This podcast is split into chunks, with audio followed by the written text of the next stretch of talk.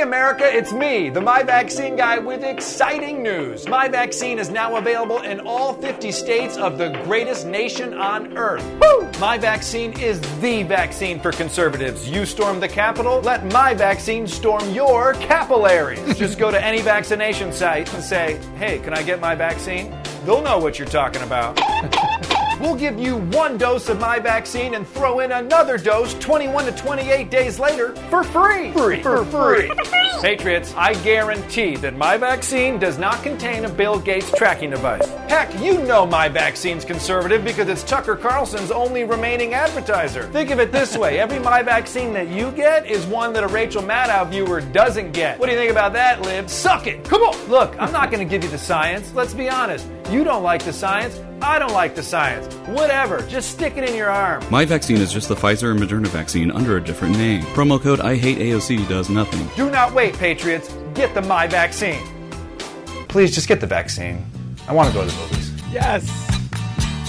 I want to go to the movies too. Just get the damn vaccine. Well, I don't know why I came here tonight. That's why. I got the feeling that something ain't right. No, it ain't. I'm so scared in case I fall off my chair. And I'm wondering how I'll get down the stairs. Clowns to the left of me. Jokers to the right. Here I am stuck in the middle with you. Yep. From Pacifica Radio in Los Angeles, this is the BradCast, as heard on KPFK 90.7 FM in LA, 98.7 FM in Santa Barbara, 93.7 in San Diego, 99.5 in Ridgecrest and China Lake, California. Also in Red Bluff and Redding, California on KFOI, Round Mountains KKRN, and Eureka's KGOE. Up in Oregon on the Central Coast on KYAQ, Cottage Grove's KSO, Eugene's KEPW, in Lancaster, Pennsylvania on WLRI, Maui, Hawaii's KAKU, in Columbus, Ohio on WGRN, Palinville, New York's WLPP, Rochester, New York's WRFZ, down in New Orleans on WHIV, out in Gallup, New Mexico on KNIZ, Concord, New Hampshire's WNHN, Fayetteville, Arkansas's KPSQ, in Seattle on KODX, Janesville, Wisconsin's WADR, and Minneapolis, St. Paul's AM 950, KTNF. We also stream coast to coast and around the globe every day for you on the internets for your listening pleasure. On the Progressive Voices channel, Netroots Radio, Radio for Humans, FYI Nation, NicoleSandler.com, Radio Free Brooklyn, Workforce Rising, No Lies Radio, Verdant Square Radio, and Detour Talk, blanketing planet Earth 5 days a week. I'm Brad Friedman, your friendly investigative blogger, journalist, troublemaker, muckraker, an all-around swell fellow, says me, from bradblog.com. Thank you very much for joining us today, and welcome to the BradCast. First, and I'm going to open up the phone lines today. Desi Doyen, do you know that? 818-985-5735. Stand by. Stand by for calls. In. Stand by for calls. 818-985-KPFK, because there's a lot of stuff going on, so probably a lot that you guys may want to talk about. But first, before we get to any of the divisive stuff, let's just take a moment to enjoy one rare moment that is not divisive today, at least as far as I know. It's a moment that really all of mankind can celebrate today. NASA's experimental helicopter called Ingenuity rose into the thin air above the dusty red surface of Mars on Monday, achieving the first controlled Earth-deployed flight by any aircraft on another planet. Altimeter data confirms that Ingenuity has performed its first flight, the first flight of a powered aircraft on another planet. That we know of, in any event. Just saying. The triumph was hailed as a Wright Brothers moment. The mini 4-pound copter even carried a bit of wing fabric from the Wright Flyer that made similar history at Kitty Hawk, North Carolina, back in 1903 as it hovered above the red planet today. It was a short trip, just 39 seconds and 10 feet, but It accomplished all the major milestones. Project manager Mimi Ong offering a virtual hug to her socially distanced colleagues in the control room as well as those at home because of the virus said, quote, "We have been talking so long about our Wright brothers moment, and here it is." Flight controllers at NASA's Jet Propulsion Laboratory here in California declared success after receiving the data and images via the Perseverance rover. Ingenuity hitched a ride to Mars on Perseverance, clinging to the rover's belly when it touched down in an ancient river delta in February. The $85 million helicopter demo was considered high risk, but high reward. Scientists cheered the news from around the world, even from space, and the White House offered its congratulations. The copter hovered more than 3 times longer than the first successful flight of the Wright Flyer, the Wright brothers, which that lasted a mere 12 seconds on December 17, 1903. Hardly seems like that should count as a flight at all. I think I could jump in the air for 12 seconds, can't I? No, you can't. Maybe I can't. To accomplish all of this, the helicopter's twin counter-rotating rotor blades needed to spin at 2,500 revolutions per minute. That is 5 times faster than is needed to take flight on Earth, with an atmosphere just 1% the thickness of Earth's. Engineers had to build a helicopter light enough with blades spinning fast enough to generate this otherworldly lift. More than 6 years in the making, Ingenuity is just 19 inches tall. Its fuselage, containing all the batteries, heaters, and sensors, is the size of a tissue box. The carbon fiber foam-filled rotors are the biggest pieces on the aircraft. Each pair stretches 4 feet tip to tip. Ingenuity also had to be sturdy enough to withstand the Martian wind and is topped with a solar panel for recharging the batteries, crucial for surviving the minus 130 degree Fahrenheit Martian nights. That's minus 90 degrees Celsius, if you prefer. But sounds nice, though, huh? Can't wait to visit. Just negative 130 degrees Fahrenheit overnight. Hey, you know, it's just like Antarctica on a really, really cold day. Yeah. Elon Musk has plans for it. I hope that he's got plans to bring some nice heaters. NASA chose a, because he wants everyone to go to Mars for some reason. NASA chose a flat, relatively rock-free patch for the airfield. For Ingenuity, following Monday's success, NASA has named the Martian airfield Wright Field for the Wright brothers.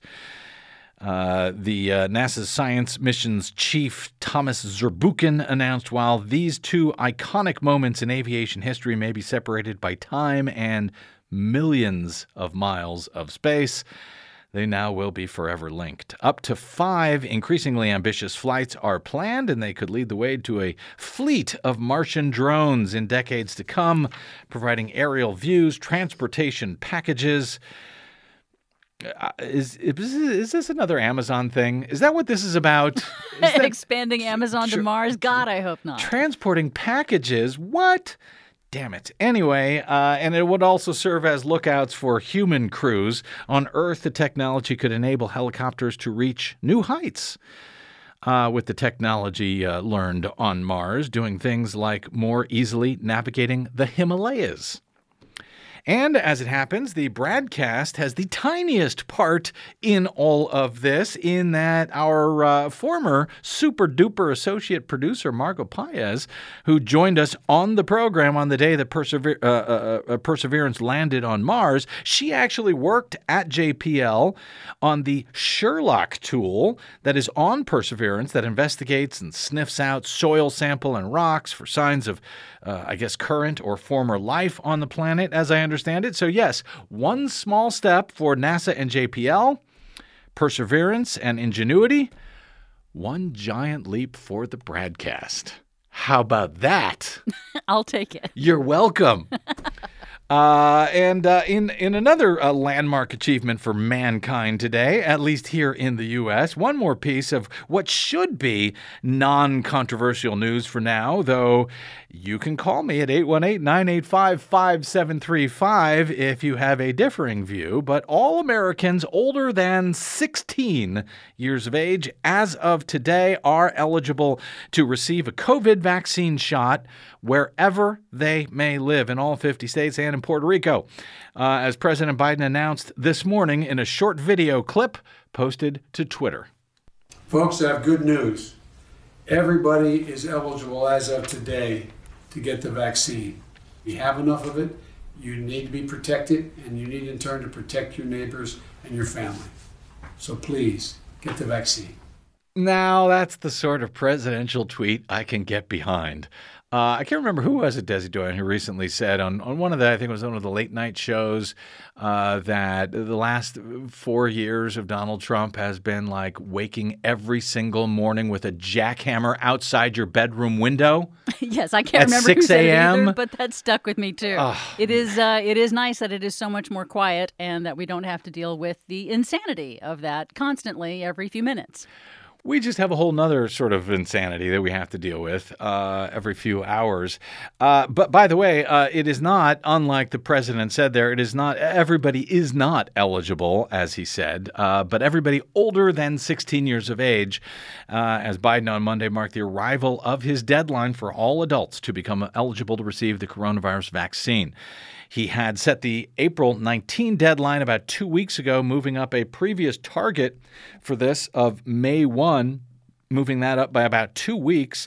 As of Monday, all 50 states plus D.C. and Puerto Rico have made U.S. adults over 16 eligible. On Wednesday, Biden plans to address the nation on the state of vaccinations in the U.S. As of Sunday, more than 131 million people, or just over half of U.S. adults, I think it's 50.4% as of Sunday, had received at least one shot, according to the CDC. About just over 84 million people in the U.S. have now been fully vaccinated out of our population of some 350 million. I may have a bit more on that later, unless you want to bury my phones on this on that topic or this next one, which incredibly is, for reasons that have only to do with money and power for Republicans specifically in any event, somehow controversial, involving, well, different shots entirely. After we got off the air on Thursday night, there was yet another mass shooting that night, this one in Indiana, which Nicole Sandler, who sat in for us on Friday's BradCast, thank you very much, Nicole, she covered on the show. But the mass shootings in the U.S. have continued all weekend long, to the point where you probably are about as confused as I was about which one is which one is new, which one you may have already heard about, and which ones you haven't. It's quite confusing, so let me try to unconfuse both you and myself. Two gunmen in two separate shootings in two separate states were at large as of Sunday. One in Austin has now been apprehended, and a person of interest has now been detained in the other in Kenosha County, Wisconsin, after each killed three people in what police described as targeted incidents. In Kenosha County, a confrontation at a bar left three dead and two people injured. Kenosha County Sheriff David Beth said, quote, "We do not believe this was a random act. We believe our suspect knew who he was targeting." Wisconsin's Governor Tony Evers tweeted on Sunday that his, quote, "heart breaks for the people of Kenosha," the same area where a police officer shot Jacob Blake 7 times on August 23 of last year, paralyzing him and sparking weeks of protest and unrest there. Governor Evers tweeted that he and his wife are, quote, "thinking of the families and loved ones affected and the entire Kenosha community as they grieve and grapple with yet another tragic incident of gun violence." That was one.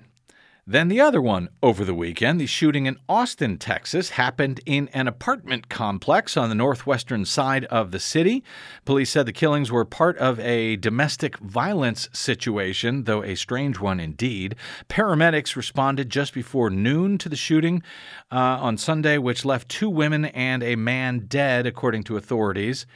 Austin Interim Police Chief Joseph Chacon identified the suspect as a former law enforcement officer, a former Travis County Sheriff's Office detective who was arrested last year and accused of sexually assaulting a child. The two weekend shootings capped a recent spate of gun violence of late. The 3 days before the Austin shootings, San Antonio International Airport in Texas was evacuated amid what police called the beginning of an active shooter situation. In that incident, a man who had been shooting from a San Antonio overpass then proceeded to the airport and began firing at an officer into the terminal and indiscriminately, according to police. The officer returned fire and killed the, I think it's a man. As, of course, on a Thursday night, a former employee arrived at the parking lot of a FedEx in Indianapolis, got out of his car, started shooting at people there. The 19-year-old man fatally shot 8 people before killing himself. And on April 8, a gunman killed 1 person and shot 5 more, including a state trooper in Brian, Texas. The shooting at a local cabinet company sparked a manhunt before police arrested a suspect that they said was an employee of the cabinet company. As to that FedEx shooting late at night on Thursday, we now have a bit more information over the weekend since Nicole covered it on Friday. The 19-year-old gunman who fatally shot 8 people there at the FedEx plant used 2 legally purchased assault rifles, according to police over the weekend. They said the shooter, who was a former employee at the facility, bought rifles legally last July and September, 19 years old. But those purchases came months after his mother said that she feared her son would attempt, quote, suicide by cop. That led authorities to question the man at the time, temporarily to detain him for mental health reasons and to seize his pump-action shotgun that he had at the time. The gun was not returned, according to officials, yet the alleged shooter went on to simply obtain more firearms, despite Indiana's red flag law aimed at keeping such weapons out of the hands of potentially dangerous people. Under that law, in Indiana, which is a measure adopted and debated in many states and recently recommended by an executive order from Joe Biden himself, recommending it for passage in all 50 states, since passing such laws at the federal level has been blocked for years by Republicans in thrall to the terrorists supporting NRA. So the only thing that Joe Biden can do is use his executive actions to say, hey, here's a red flag law that we recommend all states actually enact.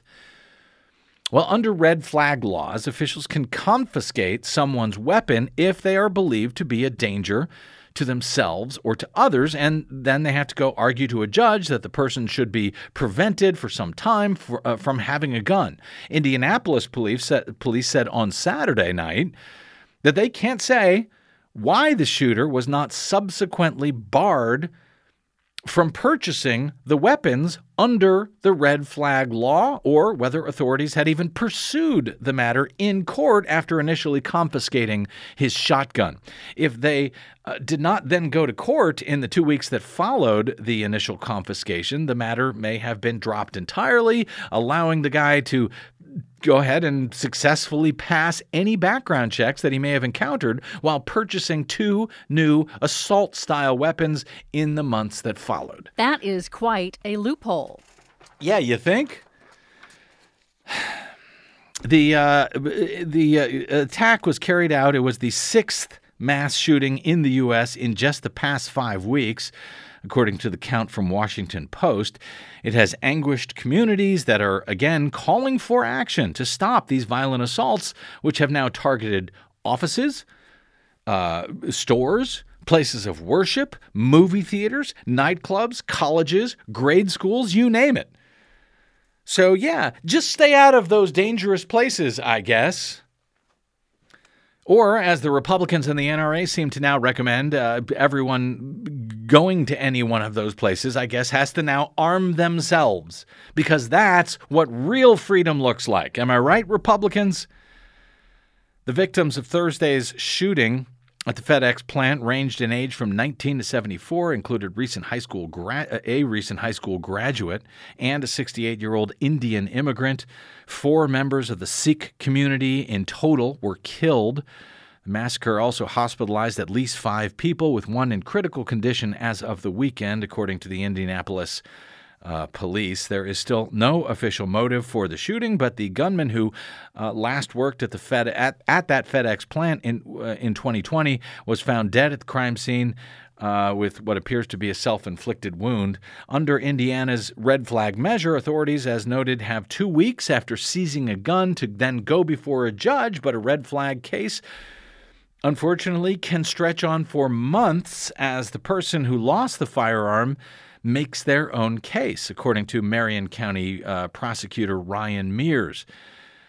This, he told to a local news station last February, was a loophole to be concerned about. During that time, the person, as noted, can buy another gun. The prosecutor Mears, back in February, had urged lawmakers to fix it, but of course, that would make too much sense, and that would deny freedom. So why would they? Am I right, NRA? There is nothing preventing a person from purchasing, using or borrowing a firearm from someone else while their case is pending, Mears told Fox 59 last year, back when lawmakers could have closed the loophole that might have saved at least 8 lives today. The law, according to Mears, only applies to the dangerous firearm that the person had access to when the officer interacted with them. In a statement released on Saturday, Hole's family said, "We are devastated at the—" that's the shooter. His family said that we are devastated at the loss of life caused as a result of his actions. Through the love of his family, we tried to get him the help he needed. Well, they did. His own family. And apparently, the law was on his side, not theirs, at least the Indiana law, and yes, the federal law, the law that allowed him to get more guns to kill people with, and so he did. Kathy Weinman of the group's Mom Demand Action said that she plans to send a letter to the governor demanding action. Thoughts and prayers aren't working, she said. Indianapolis Mayor Joe Hogsett, a Democrat, told a crowd of roughly 200 people at a prayer vigil over the weekend, "I have to be honest, I've been asking myself the same question since Thursday. Oh, loving God, what more can we take?" 37-year-old Michelle Parksey was supposed to be at work that day at the FedEx when the shooting occurred. She said she was on her way to work when she saw cops flying by her, and for some reason she knew they were going to FedEx. She said she was late because she had spent 40 minutes in a restaurant drive-thru. She said she was mad about that, but it ended up saving her life. The single mom of 3 teenage sons said that she is thankful for every moment that she now has with her sons. She said, "If I had gone to work that night, I wouldn't have come home to my babies. I am all that they have." Just days before the shooting, she, Parksey, had trained one of the victims. That would be 19-year-old Carly Smith, who was about to receive her first paycheck. Parksey said she was awesome. "It is just heartbreaking." But of course, it is not as if Republicans are taking no action. Indiana's Republican U.S. Senator Todd Young called Sunday for, can you guess, more mental health services across all levels of government. There you go. It's not about the guns that make it so easy to snuff out the lives of dozens of people within seconds. It's about the lack of mental health treatment. Okay. Problem is, Republicans have also been undermining mental health treatment for years, going so far as to spend much of the past decade attempting to actually take away health care, including mental health care, from millions of Americans who only now have access to it thanks to the Affordable Care Act, or Obamacare, which Republicans came within one single vote of killing entirely. And also by withholding its federally funded Medicaid expansion around the country, which includes mental health care for tens of millions of Americans in GOP-controlled states across the country. So when you hear them talking about, well, we don't have a gun problem, we have a mental health problem, A, they are lying. Yes, we have a gun problem. And B, yes, we arguably do have a mental health problem. All nations have a mental health problem, but only our nation has Republicans that go out of their way to prevent people from getting it, to prevent people from getting the health care that they need, only to turn around and say, well, you know, this is a mental health problem. We have to do something about that in our country. Gagan Paul Dhaliwal, a member of the Sikh community who also spoke at this vigil on Sunday, added that the victims' families want to see common sense gun laws and stricter hate crime policies. He said this shooter had a shotgun confiscated, but was still able to get his hands on a rifle, two rifles. The attack was yet another blow to the Asian American community, just a month after authorities said that 6 people of Asian descent were killed by a gunman in the Atlanta area. That was last month, and amid ongoing attacks against Asian Americans during the coronavirus pandemic. About 90% of the workers at the FedEx warehouse in Indianapolis near the international airport there are members of the local Sikh community, according to police. The shooting is the deadliest incident of violence collectively in the community, the Sikh community in the U.S. since 2012, when a white supremacist burst into a Sikh temple in Wisconsin and shot 10 people, killing 7 of them at the time. So if you're having trouble, like me, just keeping up at home, keeping score at home of all of these shootings over the past several weeks, our friend Eric Bullard of Media Critic, who writes the Press Run newsletter, he compiled this very short list of the mass murders over just the past month, noting America's deadly scroll of mass murders does not have a pause button. March 16, 8 dead in Atlanta, Georgia. March 22, 10 dead in Boulder, Colorado. March 28, 5 dead in Essex, Maryland. March 31, 4 dead in Orange County, California. April 7, 6 dead in Rock Hill, South Carolina. April 13, 6 dead in Allen, Texas. April 15, 8 dead in Indianapolis, Indiana. And that doesn't even get us to the 3 dead apiece in 2 different incidents over the weekend in Kenosha, Wisconsin and Austin, Texas. Did he miss any others there? Maybe he did. Feel free to give me a call, 818-985-KPFK. Or if you got any call, you know, any thoughts on this, how does it ever end? Give me a call. Let me know. 818-985-KPFK. It just never ends. But yeah, it's a mental health problem. Never mind, every single one of those shootings that I just named was made easier because of the gun laws in this country. Most of them receive their guns legally.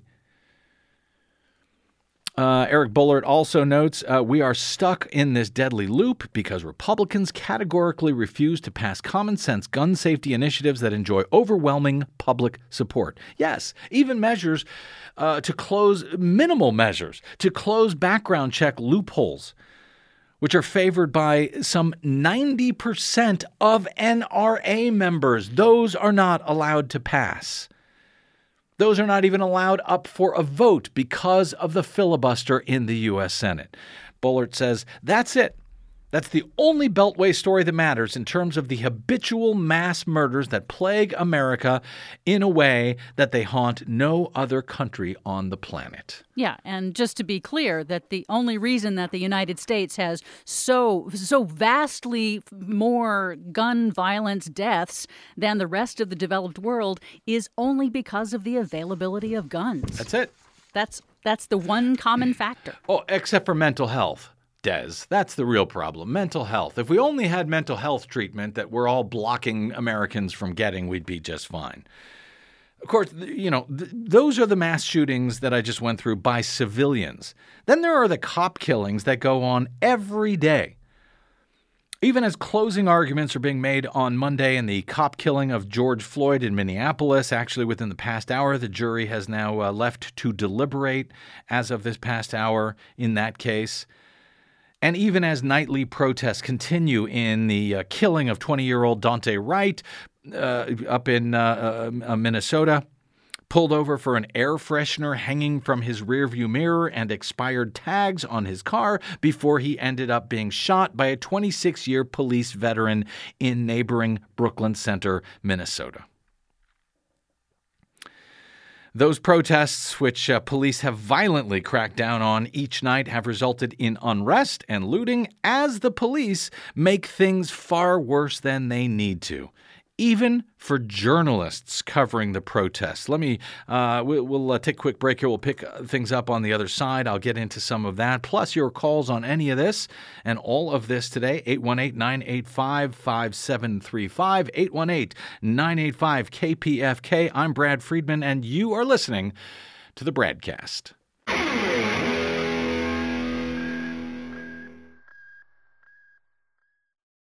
Hi, this is Desi Doyen from the Green News Report and the BradCast. What the public hears on the public airwaves matters. At the BradCast, we do our best to bring you accurate news and analysis on the issues that actually matter, and we do it all independently without corporate or political influence. But we can't do it without you, now more than ever. Please help us stay on your public airwaves by going to bradblog.com/donate to help keep us going. That's bradblog.com/donate. And thanks. Welcome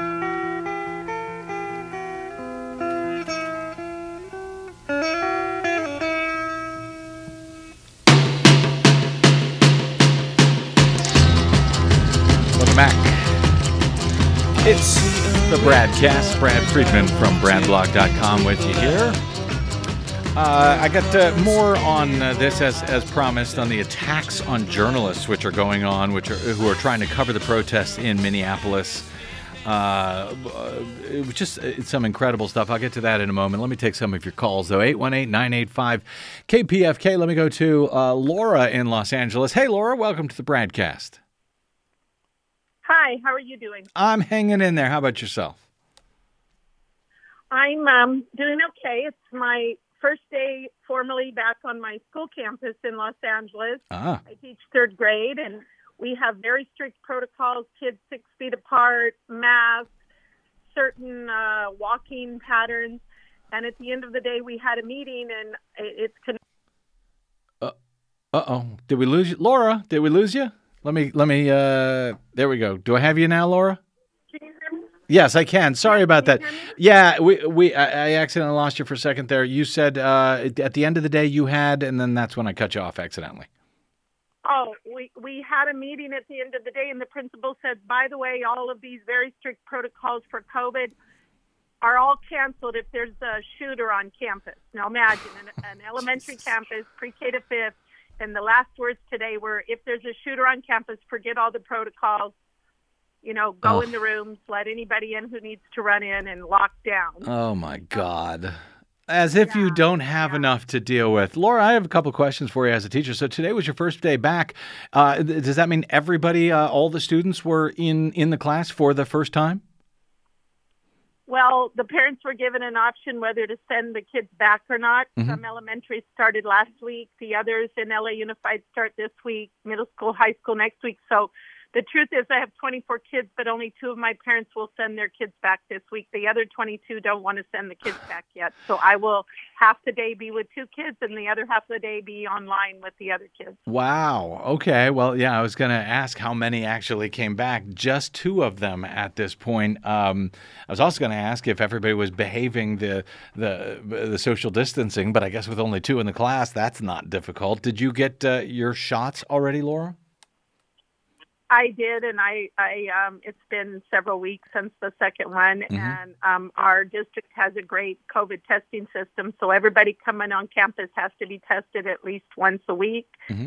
and for COVID, it's really very strict protocols. It's even stricter than the counties right now. Quite honestly, it's pretty strict protocols. Do you feel Did you feel comfortable today in school? That you know, I feel comfortable with the protocols, but what I don't feel comfortable about is it's a fairly new building, maybe 15 years old. There are no screens on the windows, so I can't open windows. That bothers me. It wouldn't be safe to open windows without screens. I do worry about some of our families live in very crowded conditions, and so they may not be able to follow all COVID protocols even within their own home. So, but it's as safe, I guess, as it can be. The kids are seated far apart and far from me. It's a very different kind of a situation. Wow. I do think my district has worked with my union to make it as safe as it can possibly be. Well, I am glad to hear that. I'm glad to feel that you feel okay about going back. But Laura, stay in touch with us if you could as the weeks go forward. I'll be interested to see if more kids begin to show up and how that is all going. I would really love to hear it. As a matter of fact, I'm going to feel free to check in with us when you hear me on the air and I call for calls. If you want to call in, I'd love to hear from you. But I'm also going to, don't hang up. I'm going to have Desi touch base with you here and maybe get your phone number so we can sort of talk to you as things move forward on our own. Hey, thanks, Laura. Really appreciate the call. Really appreciate your work. You bet. You bet. Thank you. You got her there? I don't want to hang up on her accidentally. There you go. You'll figure it out. Thank you. 818-985-KPFK is our phone number. Let me hit Brian here in San Diego. Hey, Brian. Welcome to the BradCast. Hey, Brad. How you doing, sir? Hanging in. What's up? Well, I think we're going to disagree on a lot of topics, but that's the beauty of America is that we can have a civil discourse, understand each other's points of view, and hopefully come together somewhere in the middle. We'll see. Points. One is I'm hopeless. I'm a CCW holder in California. I am not an NRA member. I'm not a Republican. I'm not a Democrat. I'm independent. But what I see here... Me too, by the way. I'm sorry? Me too, by the way. So you're a concealed carry holder. Yeah, go ahead. Yeah. All right, so my concern is with some of the legislation they're trying to push through, they're using the word semi-automatic. That's too broad of a brush to paint this with, because a semi-automatic is anything that's one pull, one bullet. An AR-15 is a semi-automatic weapon. One pull, one bullet. Same as a 9mm handgun. One pull, one bullet. If you start talking about banning anything and using the word semi-automatic, that means you're wanting to take away any and all handguns. So well, no, you're not. No, a revolver is not a semi-automatic, is it? Okay. No, that would not be considered semi-automatic. So okay. A shotgun is a shotgun. Hang on, Brian. Is a shotgun a semi-automatic? A shotgun would not be considered semi-automatic. Now there are semi-automatic shotguns that are manufactured. Yeah. Okay. Is a hunting rifle where you have to actually put the bullet in there and shoot? Is that a semi-automatic? Brad, what I'm saying, if you have to cock something in between each fire, then that would not be considered semi-automatic. Semi-automatics, you pull the trigger, a bullet comes. So fully automatic weapons, what they paint these AR-15s to be, are not fully automatic. Fully automatic weapons are completely banned in the United States. They've been banned since the 70s. Right. So my question is, I don't like the fact that there is a lot of mental illness. There are millions and millions and millions of guns in this country. Is that correct? Yes, that's very correct. Okay. Yeah. So, more guns than there are people. So, yeah, go ahead. And Brad, I'm going to tell you right now, I am all for a lot of the laws that I think that should be enforced. Good. And certain laws that should be passed. I have no problem with background checks. I went through background checks. I'm an upstanding citizen. I don't have any background. Good. Criminal background. So I should be allowed to own a gun. Okay. So let me just, Brian, let me, Brian, let me ask you a quick question. Are you a member of the NRA? Oh, absolutely not. Oh, good. Okay. Then you have some credence. Go ahead. So far, I think we're all in agreement. We can have these laws. We can debate them. We can vote on them and close the background check loopholes, which is very low hanging fruit, to be frank. Where do we disagree?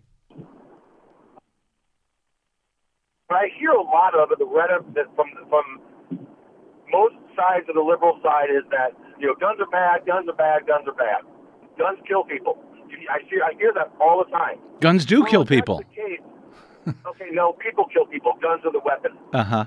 So I'm going to ask you a question, Brad. So if my daughter flunks the math test in school, can I tell her to go tell the teacher that I didn't flunk the math test, my pencil did?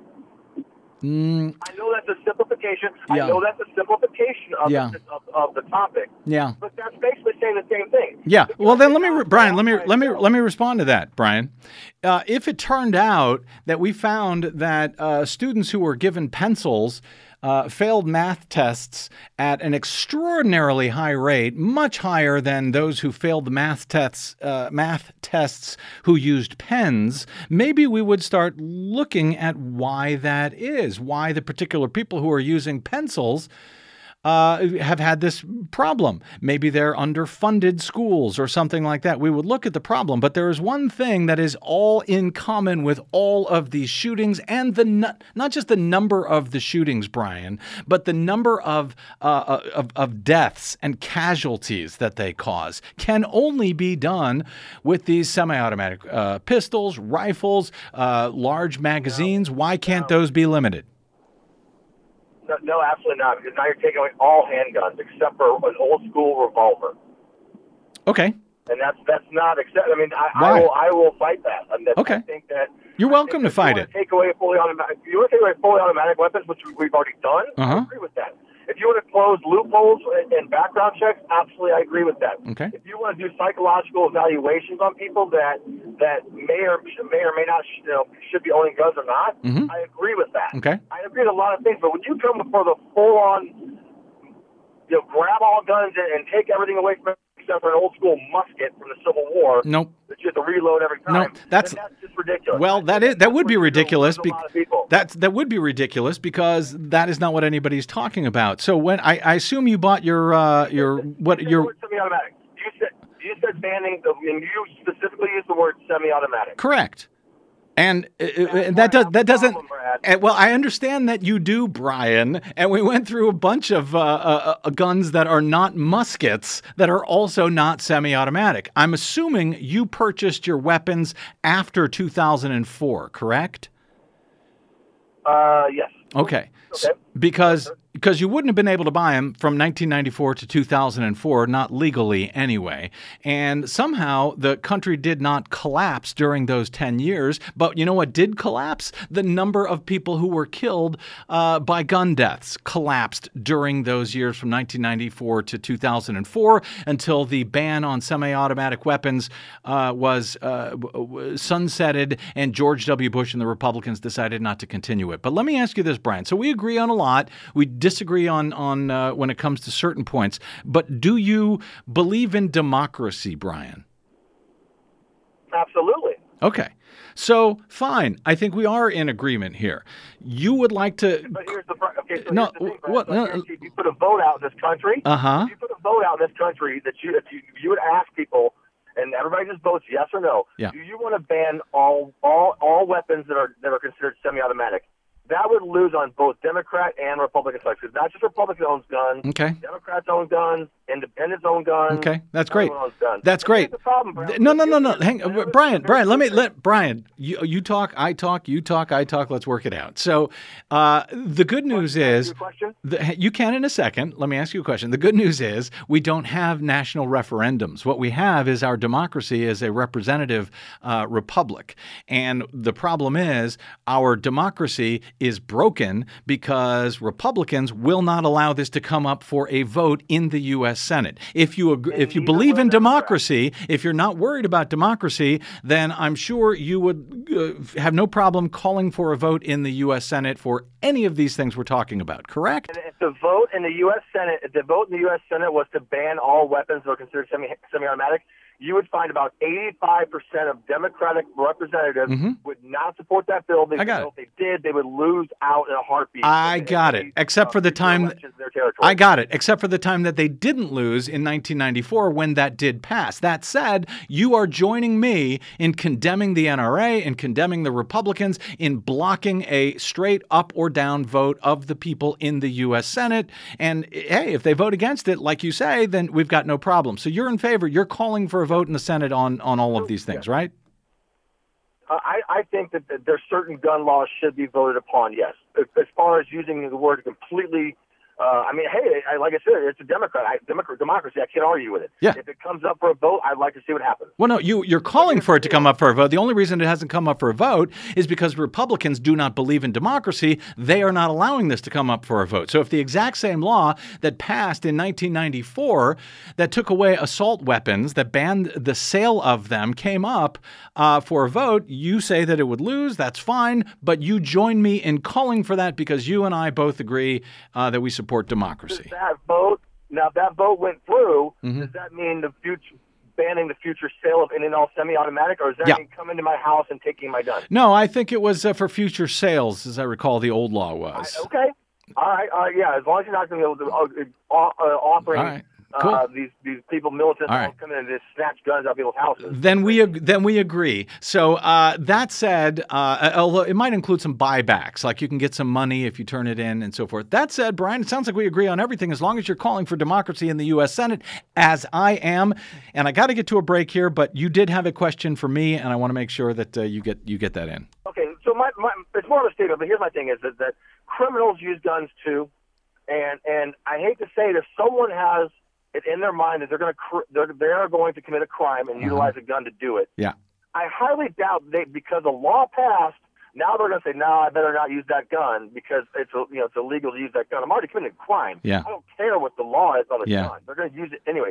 So if you take the guns away from the citizens that are law-abiding like myself, and criminals don't care about the laws. They're going to use the guns no matter what they're doing. I'll tell you what. You let me know. You let me know when there's – and that wasn't a question. That was a statement, so I got to let you go. But you let me know. My email address is bradcast@bradblog.com because we went through this a couple of years ago. I was asking anybody to show me any sort of event where a semi-automatic weapon was needed for defensive purposes, where, a shotgun or a revolver would not have done the same thing. We couldn't find any. If you can find any, Brian, send them to me, bradcast@bradblog.com. All right? I got to run. Brad, I want to thank you very much. I want to thank you very much for your time and taking the chance to have a civil discourse about this. Always enjoy it. Thanks, Brian. Don't be a stranger.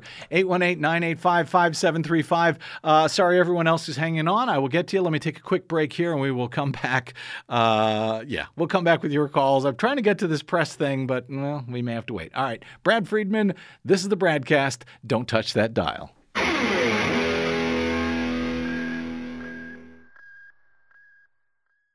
Hey, this is Brad. If you haven't noticed by now, it's no easy feat finding facts, real facts, not alternative facts, over your public airwaves. We try to bring you real facts, truth, and clarity without fear or favor each and every day on the Bradcast.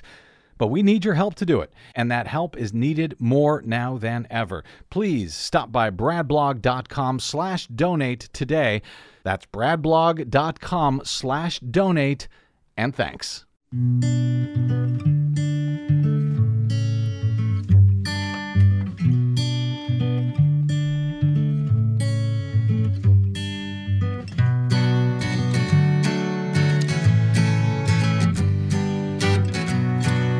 Welcome back. It's the Bradcast. I'm Brad Friedman from bradblog.com. You know what? I wanted to talk about this because there has been this assault on journalists who are covering the protests up in Brooklyn City, Minnesota, and it is absolutely appalling. The Minnesota State Patrol has been ordered by a judge to not attack journalists. They are doing it anyway. They are making them lie on the ground, on their stomachs. This happened on Friday night. Lie on the ground to check their credentials, to take photographs of their driver's licenses, which is exactly what the judge said they were not supposed to do. There's also some video that went viral over the weekend of a couple of journalists, a cameraman, and a journalist who's with him being pepper sprayed straight in the face, despite the fact that they are clearly journalists there. They've got cameras over their shoulders. They got yellow vests on that say press. It is absolutely appalling, but I think we're going to be talking about policing some more as the week goes on. So maybe I'll have another chance to circle back to that because there's a lot of folks on the— It's very serious up there in Minnesota. It is. There's a lot of folks who want to get through here today while I have access to the phone, so let's do that. Let me go to Lynette in Los Angeles. Hey, Lynette, welcome to the BradCast. Hello, Brad. Long time no talk to. Oh, good to hear from you, Lynette. It's been a while, I tell you. These are some interesting times. Yes. No doubt about it. Yes. I mean, anytime you got to hear from Laura, the teacher, about, you know, guns, shooters, and all that. Unbelievable, you know? Yeah. Praise the Lord. We're still here. We get to get up another day and fight all this madness. Yep. I mean, but to me, it's like, where is it, you know, with our policy with these guns that we don't have to make these people carry insurance, you know, the gun manufacturers paying, you know, extra taxes. I'm talking about the manufacturers now. I'm not talking about the people that carry guns. They're paying taxes. You know, we can't just talk about sensible gun legislation without getting everybody in on this, because they are all a part of the problem, you know, and to me, it gets down to our culture of guns and violence, too. You know, we really need to, you know, purge ourselves of this. I mean, Dr. King and others have tried to show us the way of nonviolence, you know, but at the same time, you know, it's like a habit, a really bad habit, you know. Yeah. And maybe we can even have like a gun buyback program, you know. People don't even have bread at home, but they've got a gun. Listen, it worked in Australia. There was, and Ernie Canning, our legal contributor at bradblog.com, writes about it today and explains how Second Amendment folks are just absolutely lying about the Second Amendment. When I say Second Amendment, folks, I mean like the NRA, who says that, you know, doing anything, putting any restrictions whatsoever on guns in any way, shape, or form is somehow a violation of the Second Amendment. The notion that was passed in the that was approved or held by the U.S. Supreme Court in the Heller case, that the Second Amendment gives the right for individuals to carry guns as opposed to a well-regulated militia, was a joke of a ruling by an activist Supreme Court, Alito. Yeah. I'm sorry. Can I interject here? Yes, you can. Yeah, you heard about the Supreme Scalia, Court, right? Not Alito. Yeah, go ahead. About how Biden is going to have this commission instead of just appointing more judges on the Supreme Court. Yeah. And I'm just thinking to myself, what is that going to look like? But as you know, to me, it's like we need to definitely do everything in our toolbox to get our country right. And we need to even take some pointers from New Zealand. That lady, she is taking care of business down there. No talk of vaccinations. Australia and New Zealand, they back to normal. I mean, they back to air travel and everything. And they did it the right way. Well, what I started to say, Lynette, about Australia, since you had brought it up, I'll just say it real quick. Ernie writes about it at bradblog.com in that piece today, but Australia had a terrible massacre back in the 90s. They banned all semi-automatic and fully automatic weapons. They had a buyback program. They did not have any mass shooting incidents for a decade or two or three thereafter. Anyway, very quickly, Lynette, you started to say about New Zealand and reopening down there. Yeah, but they're back to normal. They've got their tourism back, and it's like, to me, they're not vaccination this, vaccination that, you know, all this experimental stuff that nobody knows what the long-term effects will be, and that they cannot sue, you know, these companies are putting out these vaccinations. They don't have none of that drama. Lynette, the reason they're open, New Zealand is open, is because it was months ago that they got down to zero cases because they had rather draconian social distancing rules. They actually did a real lockdown, and they eradicated the virus on what is a very large island of New Zealand. So, you know, anyway, Lynette, go get your shots if you haven't, because I want you to be around for a long time to call into me, all right? I got to run. joke. Brazil is not a joke. Okay. All right. I didn't hear Brazil, what you... They got something in Brazil that will eat through your immunity cells. I don't know. We're going to have to be taking HIV medicine now, but we got these vaccinations. No end in sight, and it's probably going to be HIV medicine next. No, I don't think so, Lynette. We'll talk in the future. Get a shot. Stay alive, because I love you. Thanks for calling in. 818-985-KPFK. Let me go to Mark in... there we go. Mark in Salem, Oregon. Hey, Mark. Welcome to the BradCast. Hello. Hi there. First of all, I'd like to thank you for your excellent coverage of the whole Trump era. Thank you, I guess. Now that we're past that, the reason I called is because I am the survivor of a mass shooting. Mm. And also, the person that did the shooting was a policeman. Mm. How long ago was this? Yeah. 2013. Wow. Well, I'm glad you survived it. You were actually shot in the shooting, or you were just there at the time? I was there. It was in a music venue. I was playing music that night. And I heard loud pops, and the next thing I saw was people crawling on the ground. Oh, and I'd never seen anything like that. I still didn't know what was going on. Yeah. And then I noticed some people weren't crawling. And would you be in favor of these laws that I was talking with Brian about to come up for a vote on any of them, but the most controversial, I guess, banning the weapon, semi-assault weapons entirely? Absolutely, I'm in favor of a vote for that. All right. Absolutely. Thanks. I mean, my situation is, I just want to say that you mentioned something about mental health services as a solution. Mm-hmm. Some of this. Well, that was Republicans who did that, but yeah, go ahead. Well, whoever's saying that. Yeah. I've been trying for the last 7-8 years to fully recover from the effects of that. And I really feel for the people, for example, who witnessed the George Floyd incident, even though it wasn't a shooting, or whoever goes through this. I mean, we have a long road. We do indeed. Rough. Thanks, Mark. Do stay safe. Hopefully you're able to get access to care there. And by the way, hopefully you got a COVID shot. I didn't call to discuss that. All right. Okay. Well, maybe we're going to have to fight about that another time. Anyway, thanks, Mark. Stay safe up there. Really appreciate the call. Do I have time for one or two more? Let me get in real quickly here. Suzanne in West Hollywood. Hey, Suzanne, welcome to the BradCast. Hi, Brad. How are you doing? Hanging in there. I only got a minute. Real quickly, go. Okay, I basically was saying, in principle, I agree with the 16 and up vaccination. However, I believe our tier, the tier I'm in, 50 to 64, only had 2 weeks to get a shot, and here it's very difficult. Mm.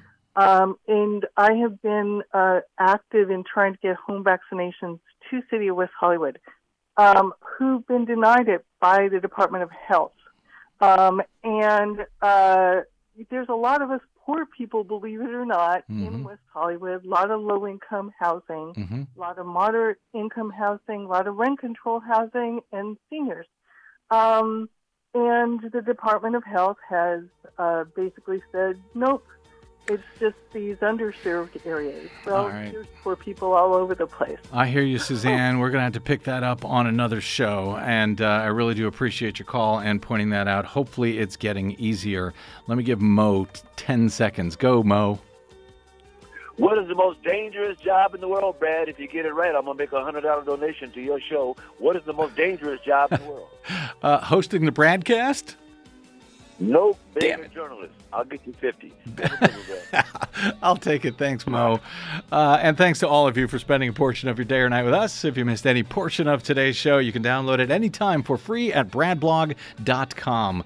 Drop me email if you like. I'm bradcast@bradblog.com. My thanks to my producer, Desi Doyen, to my board operator, Ricky Herrera, and to all of you for spending a portion of your day or night with us. You can find me on the Facebooks and the Twitters at TheBradBlog. We'll see you there until we see you here next time. I'm Brad Friedman. Good luck, world.